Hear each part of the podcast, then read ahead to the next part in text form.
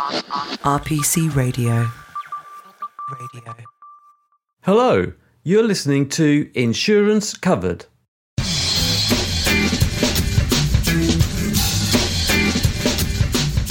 Welcome to the podcast that covers anything and everything to do with insurance. Coming up in this episode, seeing the Lutine Bell here, knowing the significance of how uh, Lloyd's uh, again proved its worth by settling such a significant claim, not letting anything go. And, and that, that's what insurance is all about. It symbolizes that. My name is Peter Mansfield. I'm a partner in the law firm RPC, and in each episode, I am joined by a guest and we discuss an aspect of the wonderful world of insurance. And this week, I'm with Paul Miller and Joe Powell. And in an insurance covered first, we're outside in sunny London because we're going on a walking tour around the City of London to look at some historically important insurance buildings. Paul is a friend of the podcast, having been on twice before once to discuss recruitment in the insurance industry, and the second time to discuss the Titanic. He will be known to any insurance person on LinkedIn because he regularly posts fascinating insurance stories from history. Furthermore, since our last podcast together, Paul has become a trustee of the Insurance Museum. Joe Powell is also a friend of the podcast. He is a title insurance underwriter based in Alabama, and he has been a hugely encouraging supporter of the podcast from its earliest days.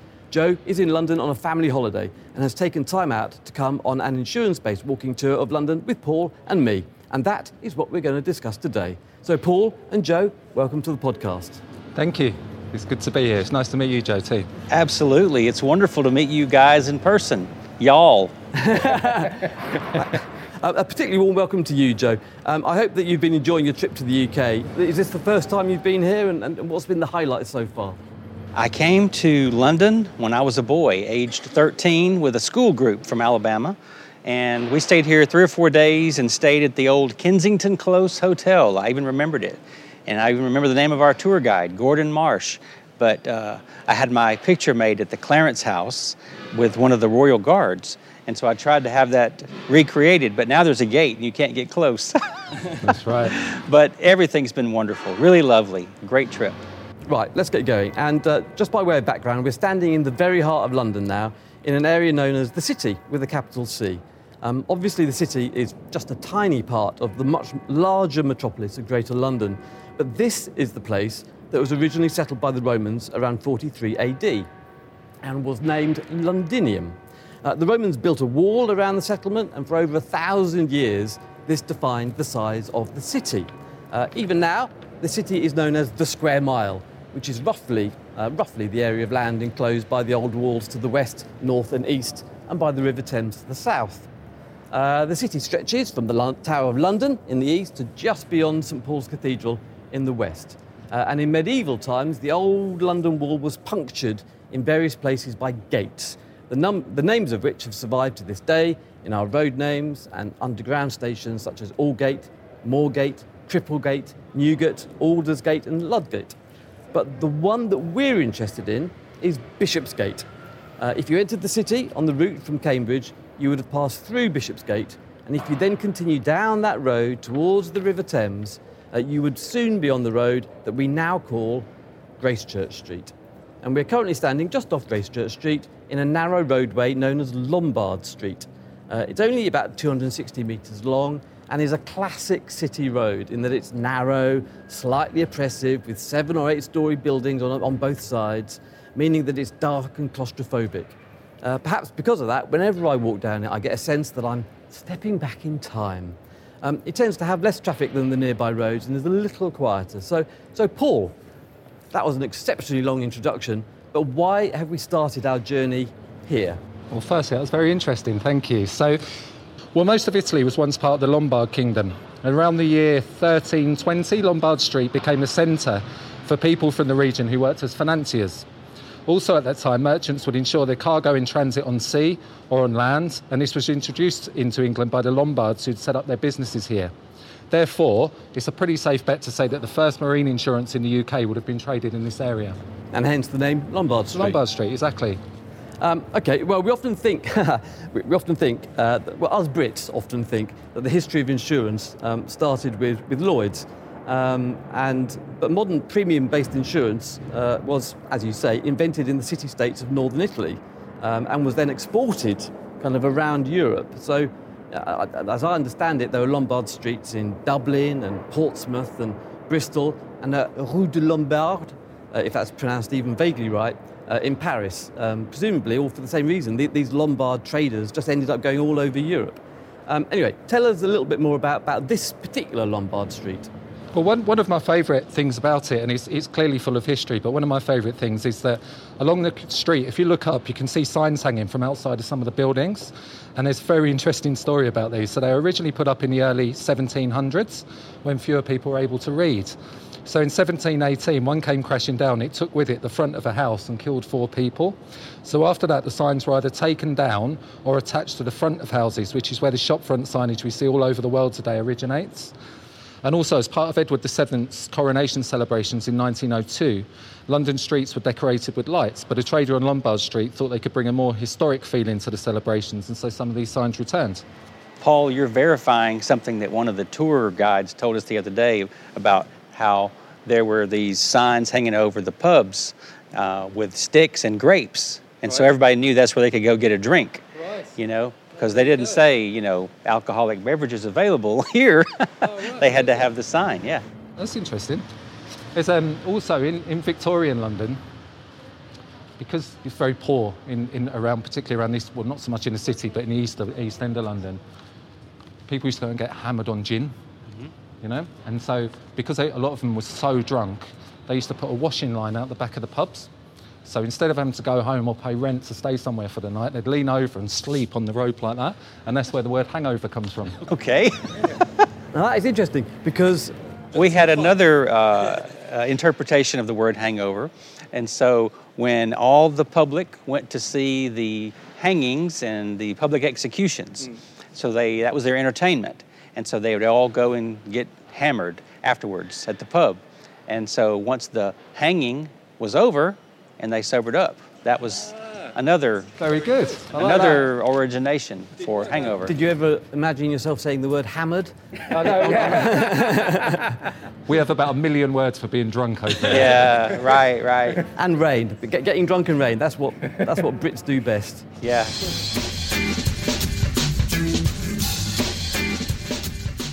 Uh, we've now moved a few metres uh, along Lombard Street, away from Gracechurch Street, so kind of westwards. Uh, and Joe, what are we looking at? This is the site of Lloyd's Coffee House. It's now a Sainsbury's store.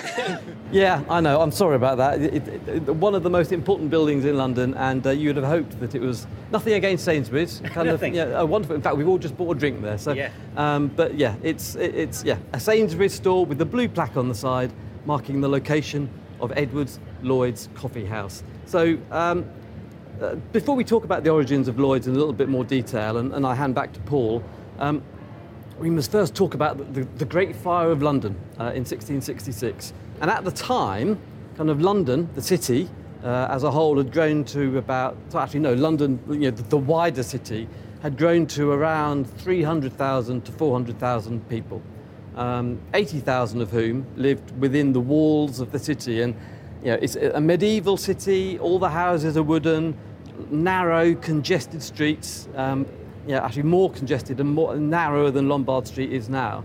Um, and the fire started on, on 2nd of September 1666 on, on Pudding Lane, um, just two minutes walk from here. Um, and it burned for five days, so and obliterated three quarters of the city, um, plus a sizable area even beyond the city walls. Um, so, so the whole of this area where we now stand was completely destroyed, absolutely razed to the ground. So, Paul, why, why is any of this relevant uh, to our story of insurance? Well, as, as you'll know, the, the Great Fire pretty much destroyed the City of London. So, around, or over, in fact, 13,000 homes were destroyed, which is roughly around 50% of the city. I read online that the ABI calculated in 2016 that the equivalent cost today would be around 37 billion pounds.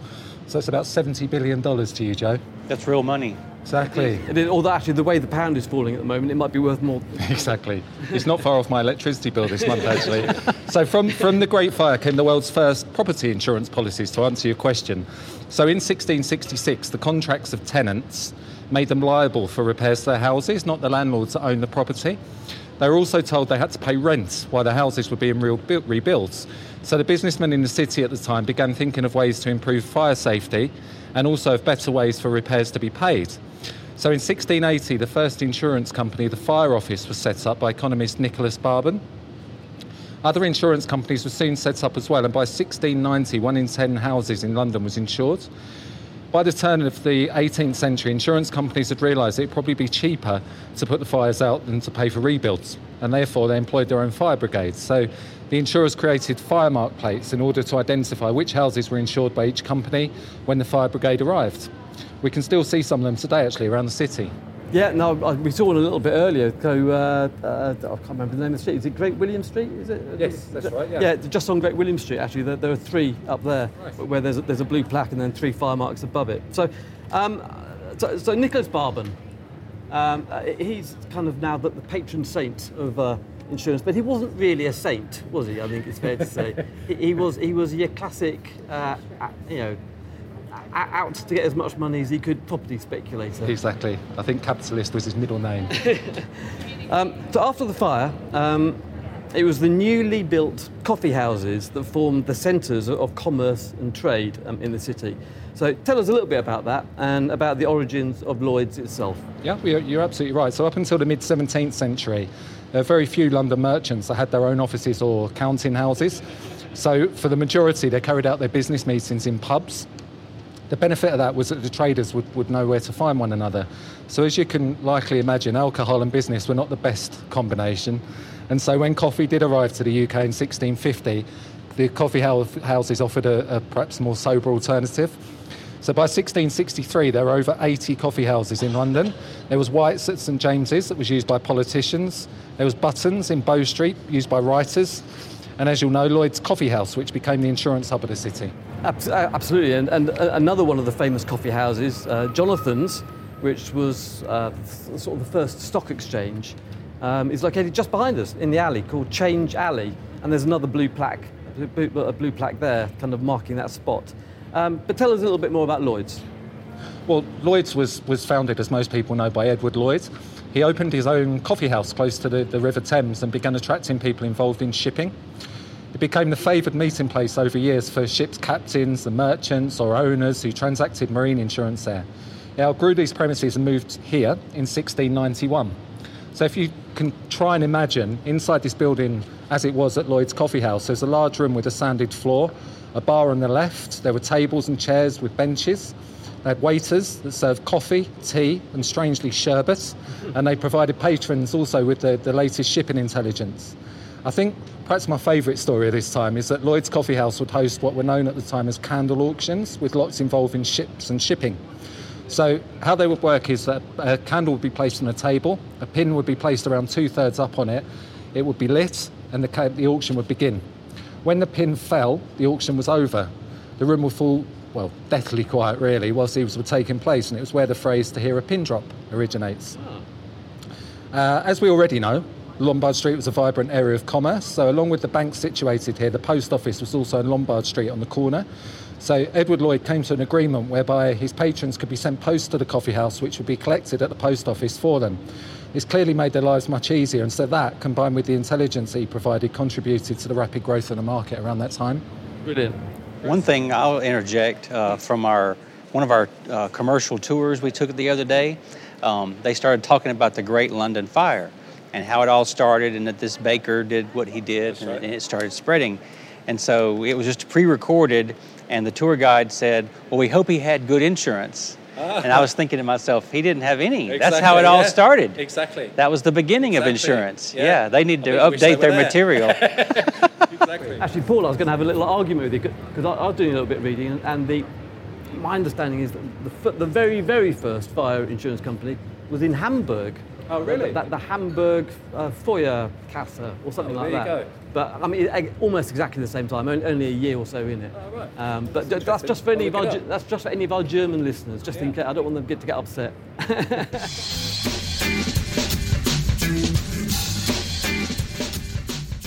right, so we're, we're now in a place called Pope's Head Alley.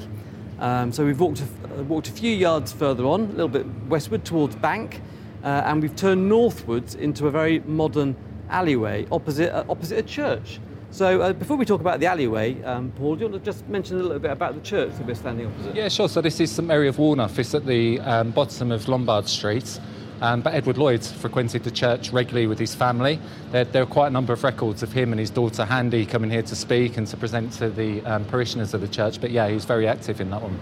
Brilliant. Anyway, but let's turn back to, to, to Pope's Head Alley. And Joe, I'm, I'm a, oh, we've already brought you to a Sainsbury's, and now we've brought you to a modern alleyway, which I have to say, in terms of aesthetics, is, isn't great.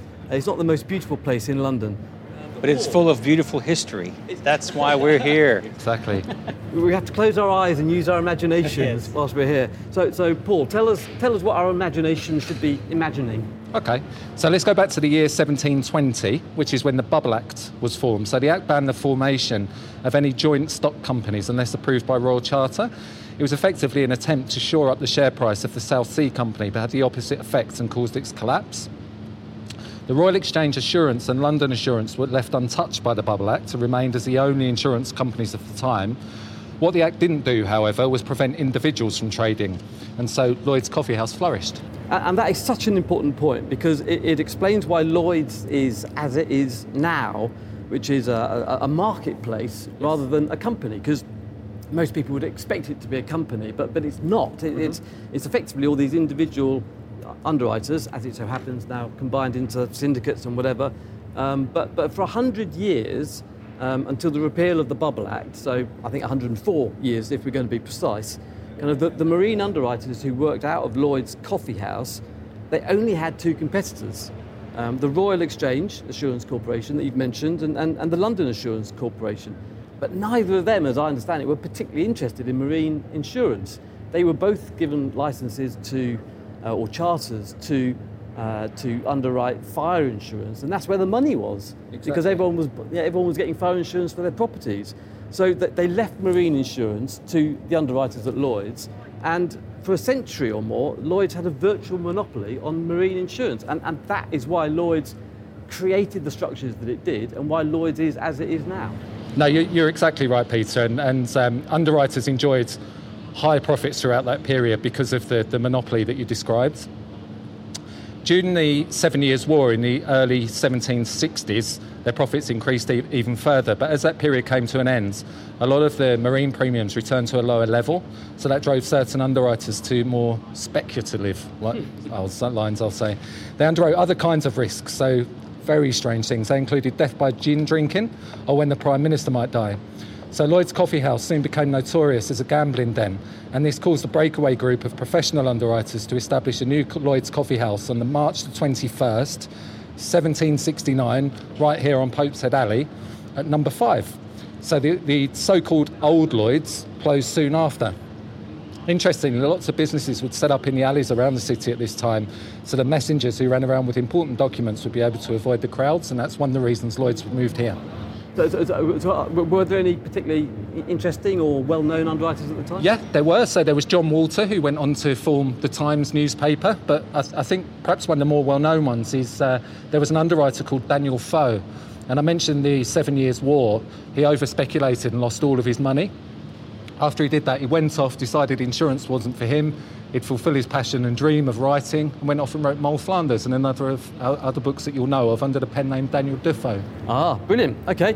So while we're here at Lloyd's Coffee House, this is how I first learned about the whole concept of underwriting insurance. Because as I understand it, the marine insurance would come in and maybe on a board write down the name of a ship that was sailing and how much it was going to cost to underwrite the cover for that sailing.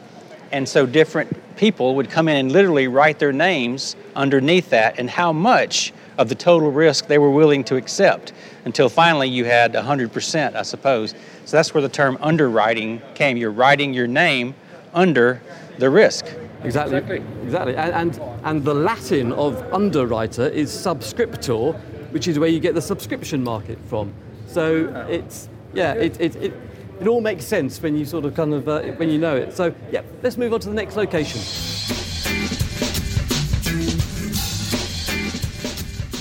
Right, well, we've, uh, we've now walked through Pope's Head Alley and uh, we've turned left a few metres up Cornhill towards the, the busy interchange known as Bank.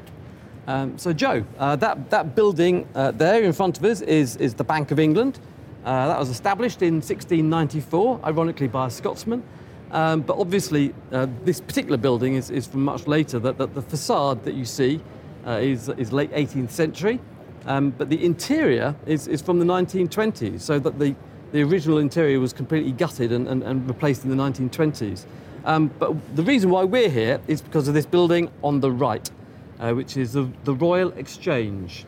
So, Paul, tell us a little bit about the Royal Exchange and why it's relevant to our story. Yeah, sure. Well, after the move to Pope's Head Alley, Lloyd's had evolved, or Lloyd's evolved into a more formal society and needed a larger space to operate.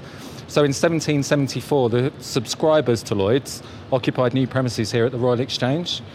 One of the first of the new additions into this building was the loss book, which was introduced in the year of opening. So that detailed losses at sea. It's still used today and can be seen in the current Lloyd's building by the Lutine Bell. All entries into loss book to this day are made using a quill pen, and I've been reliably informed from the same farm in Kent. Um, they take this, the, the um, feather from the swan that they did hundreds of years ago. The exchange was destroyed by fire in 1838. And uh, I was also told that there's a large clock at the back of the underwriting room that would chime and play a tune on each hour. And apparently, as the exchange burned, it played "There's nae luck aboot the hoose." Um, but I mean, the, the, the, fire was from a historical perspective, from a historian's perspective, uh, it was an absolute tragedy, wasn't it? Because it, destroyed all of Lloyd's earliest records. That's right. So the, the exchange was rebuilt in 1844, and that's the one we're, we're looking at today, Joe. It was whilst here in 1871 that the first Lloyd's Act was passed in Parliament, and that gave Lloyd's a sound legal footing. Also, around that time, it was, it was very unusual for a Lloyd's syndicate to have more than maybe five or six backers. So, that lack of underwriting capacity meant Lloyd's was losing many of the larger risks to rival insurance companies. There was a, a marine underwriter at the time, a chap called Frederick Martin, and he was credited for first identifying this issue and then creating the first large syndicate, which was initially made up of 12 capacity providers. By the 1880s, his syndicate had outgrown many of the major insurance companies outside of Lloyd's. And, and Paul, I mean, presumably that was the, the period when Lloyd's cemented its reputation globally. Yes, that's right, Peter, particularly, as Joe may be able to verify, in America. And that's because, in part, due to the actions of the underwriter from Lloyd's, Cuthbert Heath, who, after the San Francisco earthquake of 1906, said this very important thing pay all of our policyholders in full, irrespective of the terms of their policies. That's, that's the way you stay in business and form a reputation. Exactly. Pay claims. And um, I, am intending to do a full episode on Cuthbert Heath at some time because he's a, a fascinating character and yeah, he deserves a full episode. Otherwise, yeah. we, we, could wax lyrical now about him, but uh, probably best to leave it to a, to a, full episode. Anyway, before we leave this area, um, we should say that uh, Nicholas Barbon's insurance office, uh, the fire office that we mentioned a bit earlier on, uh, was, was based somewhere around the back of the, the Royal Exchange um, in a building that, has, well, sadly, has long since gone. Um, but, but, other little snippets of information about this area uh, Sun Insurance, um, founded in 1706, and which is the oldest continuously existing insurance company in the world, uh, now part of the RSA Group, was based just the other side of the Royal Exchange.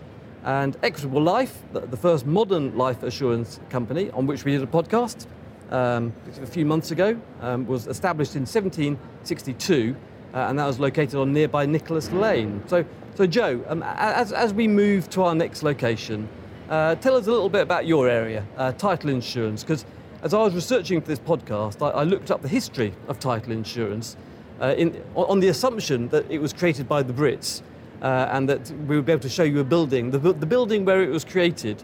Um, but uh, I discovered that it was an American invention uh, and it was formed in Philadelphia. So, so what is it and why is it such a big thing in America? Yeah, yeah. Title insurance really goes back to a famous case in the United States called Watson versus Muirhead. And that was in Pennsylvania. And Watson had to sue Muirhead because Muirhead gave a deed to Watson that said, You own this land free and clear, like deeds are supposed to say. And the reason that Muirhead gave that deed was because he had a lawyer that gave him a title opinion that said the land was free and clear and that he could base his conveyance on that. Turned out that was not so. There was actually a lien, a prior lien that was out there, and so that's why Watson sued Muirhead. But the court ruled that if you made your warranty in the deed based on a legal opinion, a professional legal opinion, there could be no liability. And so as a result, there needed to be some mechanism for people to actually collect on their claims. That's really good. That's really interesting, by the way. I didn't know any of that. Yeah, title insurance is a different product than really most any other form of insurance. Title insurance is a contract of indemnity. And so, unlike almost really every other form of insurance that is trying to insure against risks or hazards that might happen in the future, a, con- a contract of title insurance actually insures from the date the policy is issued into the past, the history. And so you're trying to insure against defects or loss that may occur in the chain of title. And so in property rights, what that means is we like to say sometimes too, there's no such thing as perfect title. There's always some little something in the background. But with title insurance, if we have an actual claim uh, where maybe there was a, a missed error in the background, someone owned a piece of the property, or we did not realize there was a mortgage on the property, it wasn't properly recorded, or something like that, and it causes you an actual loss, that's when we pay it. Now, sometimes the difference might be well, there's an old mortgage that was from 50 years ago that there's no record in the courthouse that it ever got satisfied. It was never paid off. But you think, well, there's probably no chance that is going to ever be collected at this point because the statute of repose has passed. Uh, anybody that would have owed that mortgage is dead, all kind of a number of things. And so we can make an underwriting decision, a risk assessment to say, there's probably not very much risk there of loss, and we can decide to insure over that. So, uh, so Joe, uh, it, does, does that mean that every conveyance in America has to have title insurance? There is no requirement to buy title insurance in the United States. The, the difference, though, is that every lender generally will require that their borrower purchase it for the lender to give that lender further assurance that there's no problem with the title to the property. So the lender's title insurance is almost just happens as a matter of course, but then the owner of the property, they would choose to buy their own title insurance on their for, for themselves as the beneficiary. But it's very common for both owners and lenders to buy title insurance. Um, the, the good thing about title insurance is it's a premium that's only paid once and it's very it's a very low rate. If the, uh, the lawyer or title examiner did their job, all the risk has been determined at a certain point in time. We don't really insure against future risks in title insurance with just very limited exceptions. It's mostly all just what has happened in the record before now because everything's filed in public records, deeds, mortgages, liens, easements, all kinds of encumbrances. I mean, that, that, I mean that, that's that is a useful explanation because it shows why it's so big in America, whereas it's not. In the UK, there is title insurance, but you only buy it when there is a, a, genuine belief that there's a problem in the title. So normally only when you know there's a problem in the title and you need insurance just in case it ever causes a bigger problem. Um, and, and, and that's largely because we have registration. So, right. so, the, so presumably, do you not have registration in America? There's not uh, the, the prevalence of the registration system. We still do what it, it, looks to the naked eye like the same thing. In other words, you take your documents into a public government type place and you file it and they stamp it and you pay a small fee for that and you think this is official. But the government is not ensuring that recording. They're not saying, yes, we are backing you if something goes wrong. They're just saying, here are the public records. We leave it to private people to satisfy themselves that this is sufficient for your ownership. And that's where the expertise of title insurance companies comes into play because they know how to search those records and make sure that there won't be a loss in the future. Brilliant. Thank you very much. Very interesting. Now, when people can wake back up, and listen to the rest of the podcast. Let's move on to our next location.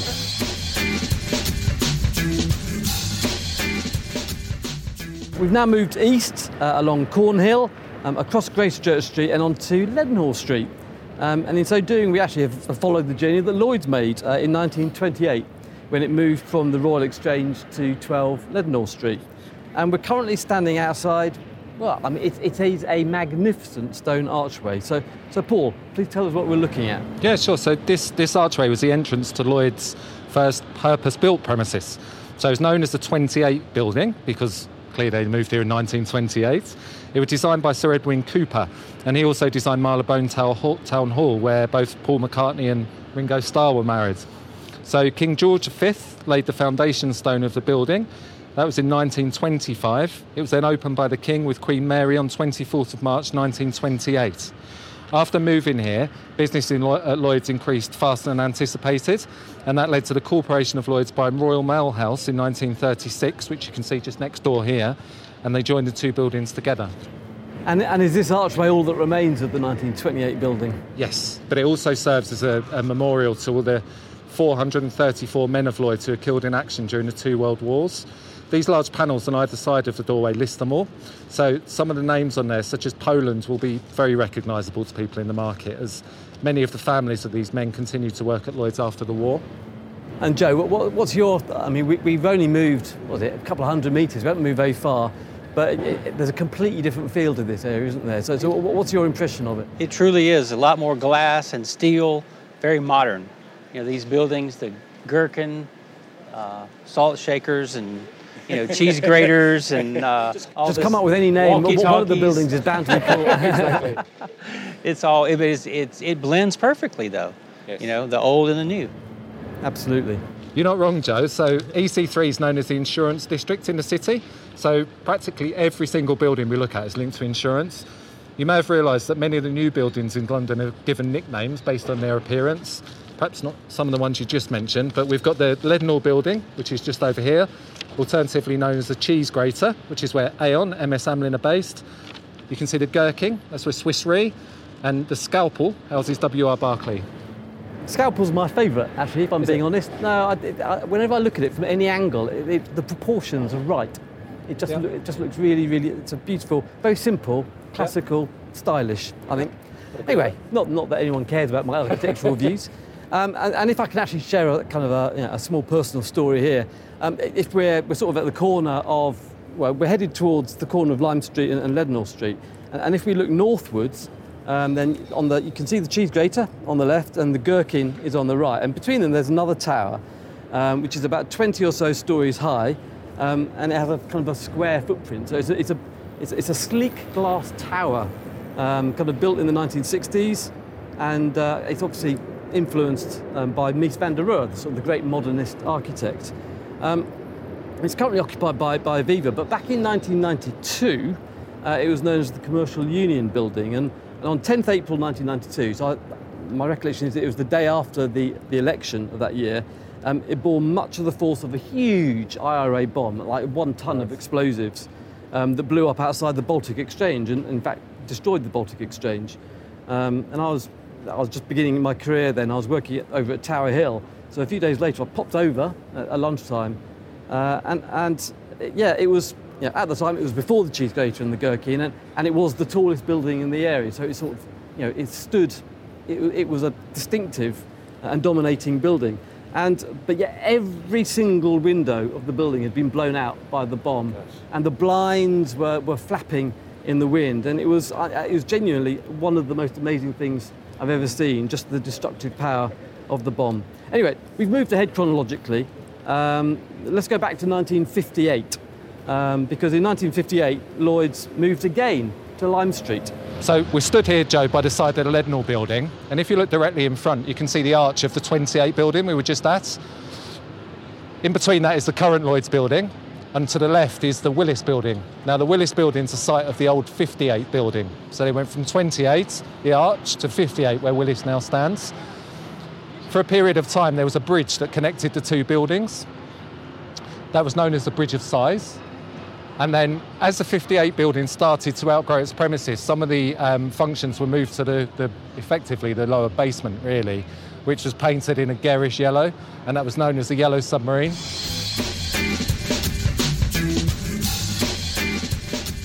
So we are uh, we are about 50 metres away from the Lloyd's building now. It's slightly to the east of it. We're in a little courtyard, and we're looking at this wall, which is I don't know what would you say, 30 feet high, kind of Yes. 10 metres or so. Um, and there, there are four big stone friezes um, on the side of the wall. Um, and uh, yeah, well, t- talk us through them. Well, this, this was originally on the fascia of the 58 building, so the current Willis building. And if you take a look at each one, there's reference made either to Lloyd's itself or to what was insured at Lloyd's at the time. So we're talking 58, so it was the rise of the aviation industry. On the right there, you can see an aeroplane coming out the top. Obviously, land and agriculture, there's reference to the Lutine Bell. Um, there's a phoenix for fire insurance, so phoenix from the flames. Um, what else have we got? Uh, there's a ship you can see on the top right one there. So really, it, it was the, an indicator of, of Lloyd's and what they insured. And it almost goes back a little bit to the previous story we told about the shop signage. Although it wasn't used for the same reason, that trend continued. A lot of businesses like to have these kind of fascias on them. That's brilliant. I, I, I had I didn't even know these were here. I, I don't think I've ever walked down this, this street. No, it's, it's again, it's why, why we need an insurance museum, Peter, because people just do not know about the history of the market and what's, what can be found when you walk around. No, that's brilliant. And, and, and the style is very, well, you, you think of kind of carvings and you think of sort of medieval carvings or Yeah. whatever. I suppose there is a hint of that. But it's sort of, I don't know, art, art, art nouveau I'm not It sure. is, yeah, you're right. Particularly the figures, yeah. Yeah, but so it's very Yeah. bizarre to see a sculpture of a, a plane, kind of, uh, you know, an airplane with, with four jets Yep. in that style. Yep. And uh, yeah, and that's amazing. That's amazing. And a fantastic pig in the bottom right. I know, yeah. yeah. So uh, I have no idea what that is. Agri- agricultural insurance. Agriculture, yeah, livestock, something like that. I mean, you mentioned a little bit earlier, Joe, when we were off, off, um, um, off, off air, as it were, about Lloyd's Bank. Yes. Um, and no, that's a different Lloyd. Um, so so th- th- that Lloyd was a Quaker, and um, uh, it was at a time I have huge respect for the Quakers. I, I think they're great. If, if I had my time again, I'd probably have been a Quaker. Um, I was brought up as a Methodist, so we're not, not dissimilar from the Quakers. Um, but yeah, so, so the Quakers weren't allowed to get involved in the profession. So the very best of the, the, the Quakers went into commerce, um, and one of one of them founded Lloyd's Banking Corporation. Um, others were uh, um, Barclays Bank is a, is a Quaker organisation. You have uh, Fry's Chocolate, Rowntree's Chocolate, um, Cadbury's Chocolate, all of them, and Friends Provident. Uh, that was founded by by the Quakers, um, and the Quakers actually were uh, an organisation that won uh, the um, Nobel Peace Prize just after the war because they're, they're pacifists, so they weren't allowed to participate in, in, com- in combat in the war, but they, they drove ambulances and the Friends Ambulance Corps and they, they helped kind of, you know, at every stage of the war, but they didn't actually fight. And because of that, they were awarded the Nobel Peace Prize. Amazing. What we are now looking at is, is the new building designed by Richard Rogers, kind of Lord Rogers, that was constructed in 1986. So, Joe, as a, as a visitor to the city and the first time you've ever seen Lloyd's, kind of in, in, in the flesh, as it were, kind of what- are your first impressions of it? Well, it uh, it would not have been what I thought from the outside, as far as the very industrialized appearance of it. I'm sure they were going for a certain look when they designed the outside, but but like Prince Charles said, you know, it's, it's sort of like an oil rig.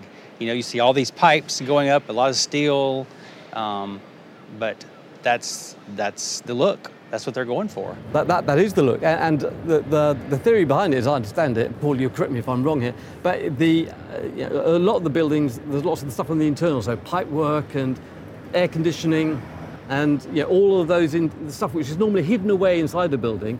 And uh, Richard Rogers decided he's going to put that on the outside. So, so all, the, all the ducts and the pipework and whatever, stuff that normally would be inside, but he put them on the outside to kind of show the whole, kind of the way the building, it's the heart of the building, the structure of the building is on the outside and the heart of the building is on the inside. That's exactly right. I think another reason as well is, is you're spot on with that, but I think um, when it was being designed, the, the thought was there, what happens if we need to make repairs? And so the, the structure of the building was placed on the outside so that trading wouldn't be interrupted for the day if any work needed to be done. Let's go inside then. Okay, well, we've come into to Lloyd's now, um, and you'll be able to tell there's a lot quieter, there's much less background noise. And that's because we've come down one escalator um, and we're on, on the slightly lower level at Lloyd's, and we've come into the old library. Um, so, so, Paul, t- talk us through the old library. Yeah, sure. So, the, the old library, I, I was told once that it's the only room in Lloyd's that doesn't perfectly descript what it does because it's, it's called the old library, but as you can see, there aren't any books in here, whereas we've got the underwriting room or the boardroom and so on. So around us, it's a, a wooden panelled room. This is the same appearance that it had, and it's in fact a lot of these parts of this room were moved from the 1958 Lloyd's building. Around the outside of us, we can see a number of fine art portraits, and, and each of these were previous chairmen of Lloyd's. So I think one of the ones that holds the most interest to me is, well, there are two really. On the left here, we've got Cuthbert Heath, who's quite well known to a lot of people. But over on the sides here, this is uh, Sir Eustace Pulbrook. So Sir Eustace was the wartime chairman of Lloyd's in the Second World War. He was great friends with Winston Churchill. In fact, there's a letter on one of the floors above us from Sir Winston um, after Sir Eustace made Winston Churchill an honorary member of Lloyd's. He was a great man by all accounts. So he was involved in the um, Kindertransporten pro- um, project. He gave his home up to Jewish children who came over during the war. And in fact, the story goes that a young child was collected at the train station in a Rolls Royce and brought back to the home and given to maids to wait on them because Sir Eustace wanted them to experience some joy in their lives. So he's a great guy by all accounts. And he also, during the war, mobilised a lot of Lloyd's staff. So in the premium processing offices and things like that, although women weren't allowed in the underwriting room at that point, they did work for Lloyd's, and he mobilised a lot of those women to go and work in the London Underground. So when there was an air raid, for example, you'd have women from Lloyd's going out to support those people that were hiding in the London Underground stations during the bombing attacks. It's a fantastic portrait as well, isn't it? Just, Beautiful, yeah. Just sitting square on, kind of Beautiful. looking straight out of the portrait at you. Yeah, you're not going to argue with him, are you, this portrait? No, not at all, the no. man in this portrait.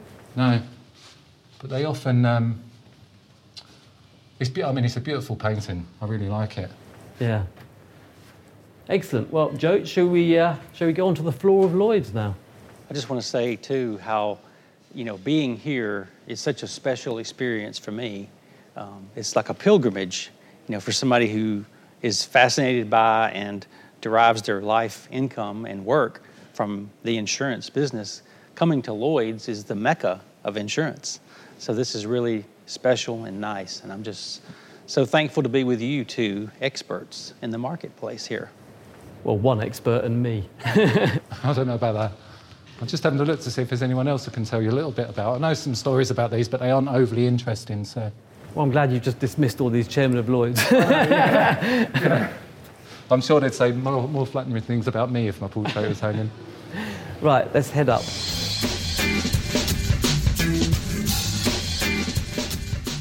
So we, have come up a, a, couple of escalators now, and we are here on the floor of Lloyd's. Um, and we're surrounded on all sides by all the various underwriting boxes.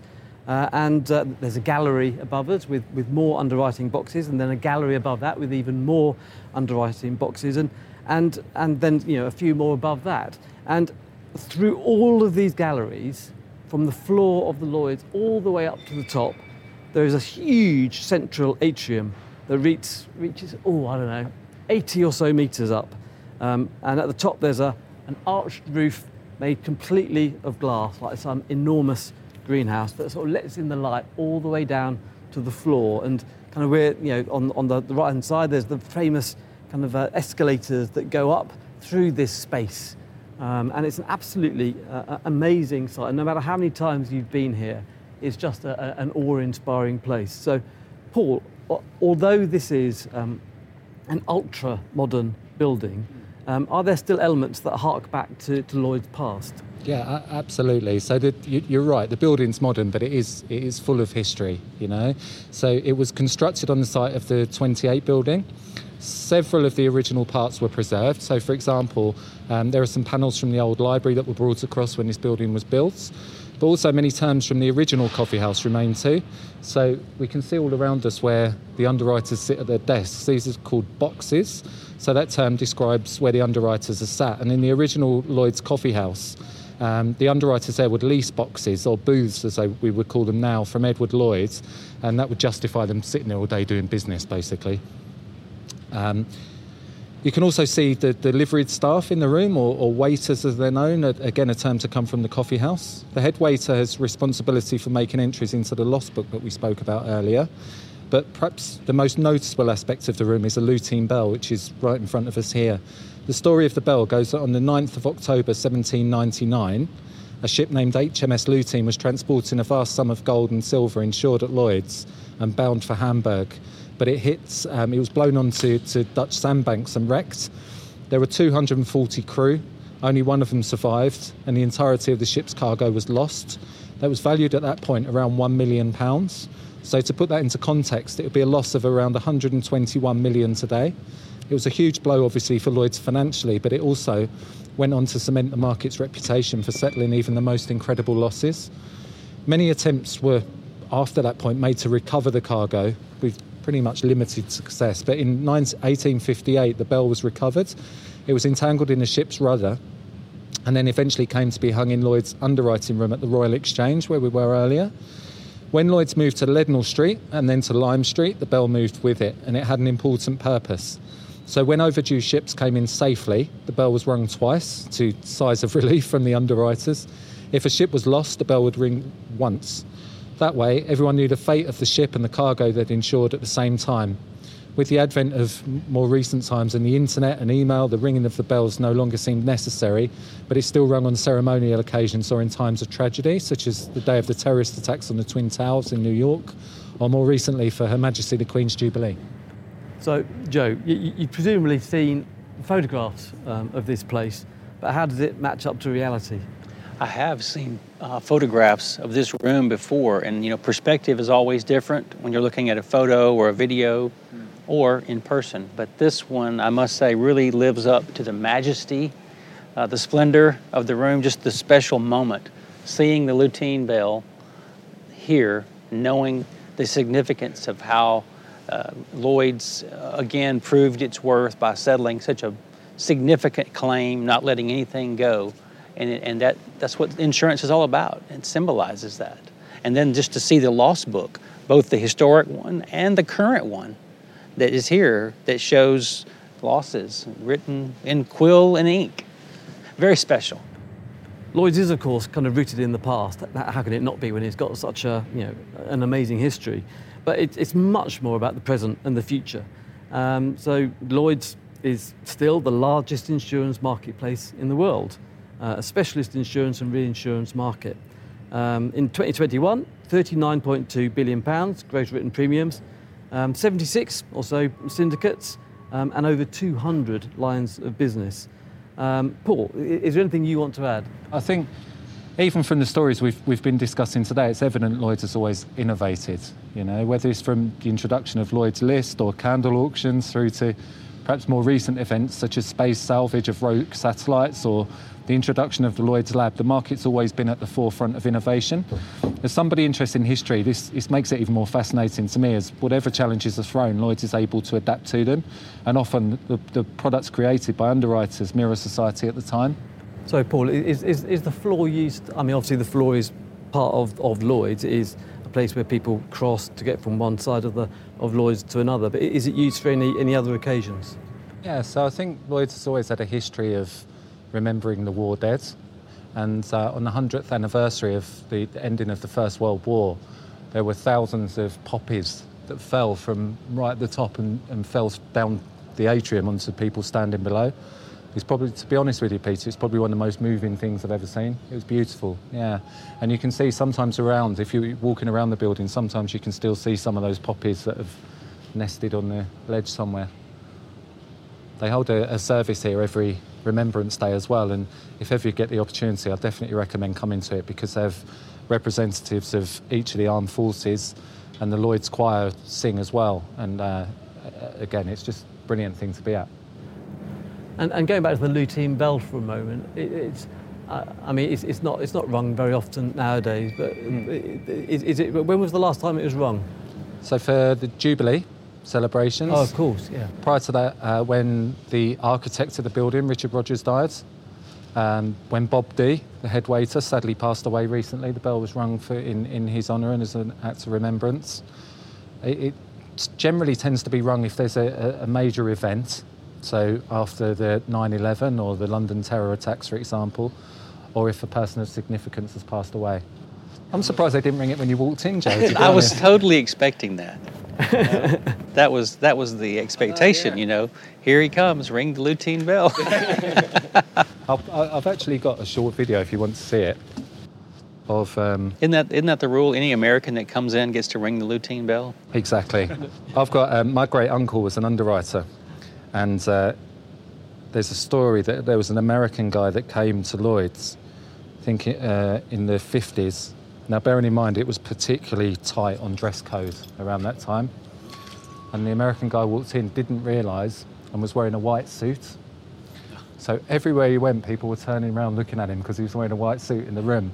And apparently the guy got to one end and someone said, You're a Yank, aren't you? Without even knowing him. What gave me away? Now look, so this was, um, there's the Lloyd's Choir singing at Remembrance service. So beautiful, honestly. So you see how busy it gets. I'll send that to you if you want to see it, but it's, a- it's a real big event here. Right, so uh, our final stop is uh, just round the corner from Lloyd's uh, in Leadenhall Market at the, the famous, or some would say infamous, uh, Lamb Pub, uh, established in 1780 uh, and located in uh, Leadenhall Market. Um, and Leadenhall Market is, uh, has been around for ages. I'm sure Paul will tell us how long it's been around for, but the- current building dates back to uh, the Victorian era, and it's a classic Victorian covered market uh, that forms the, sound, the shape of an X, basically. Um, and it's, how do I describe it? It's, it's, it's two, two stories. Uh, everything is sort of, uh, sort of uh, beautifully painted. It's got the City of London emblems along the top. And then there's an arched roofway, uh, arched roof over the whole thing, which is presumably, I don't know, it- it's, it's actually wooden. I assumed it was cast iron, but it's, it's a wooden roof. So it's this beautiful arched uh, marketplace. And uh, it's a place where many underwriters and brokers have ended their day and, and his- historically maybe started their day here. Um, but uh, certainly not, not anymore. Um, but it's, it's a bustling place with specialist shops and re- restaurants, and it's a truly, truly wonderful place that has appeared in various films over the years, most famously the, sort of, the Harry Potter uh, films. Um, and this is where our walking tour ends. So, so Joe, what, what are your, how do you sum up kind of the last however many hours we've been wandering around the city? I sum it up as a real, both pro- professional and personal thrill to have the opportunity to see all these uh, significant places in the insurance industry and experience it firsthand. You know, you see it, you read about it, you learn about it, um, but to actually experience it in real life, it's been really special today. And I'm just grateful to you all for spending time with me and uh, having this insurance tour podcast. Absolutely. Well, Joe, it's been an absolute pleasure, and, and you know, I, I, I'm, I'm so grateful to you really for supporting the podcast for from its earliest days. So yes, you, thank you so much. And Paul, have you got any sort of final comments? No, I, I mirror what Joe said. Thanks very much for inviting me today. I think it's been really good fun. I think if I was to give advice to anybody, I would say just keep your eyes open and look up when you're walking around the city because there's so much to see. And even if you look at something, it looks unusual, go and look up what it is because invariably there's a really interesting story behind it. Yeah, thank you. And, uh, and the, thing which I find amazing is we've just, you know, I don't know how long this podcast is going to last, but over the last however many minutes, we've sort of done a tour of 500 years of insurance history. That's right. But yet we have we haven't really walked very far. We, we've, we've walked less than a kilometre, probably in, in total, and it's just staggering how that much history, insurance history, is is contained in such a small area. Very much so. Um, and you know the, the modern insurance industry is uh, you know it's, it's, London is still the heart of it effectively, and, and Lloyd's is the heart of the heart. And uh, yeah, I, I, I, find, I find it staggering. I find it staggering. So hopefully people have been inspired by this and will will retrace the steps that we've taken today. It, it will only take half, half a lunchtime, so, so hopefully people will do that. But Joe and Paul, thank you so much for your time. That's been absolutely wonderful. RPC Radio. Radio. Thank you so much for listening to Insurance Covered, which is an RPC production made possible by Joe Burgess and Mary Mitchell. If you enjoyed this podcast, you will also love our other podcasts, Taxing Matters and Money Covered, plus The Fix, which is co-hosted by my colleague Kelly Thompson. If you want to be a guest on Insurance Covered, please email me at peter.mansfield at rpc.co.uk. Thank you, and I hope you have a great day.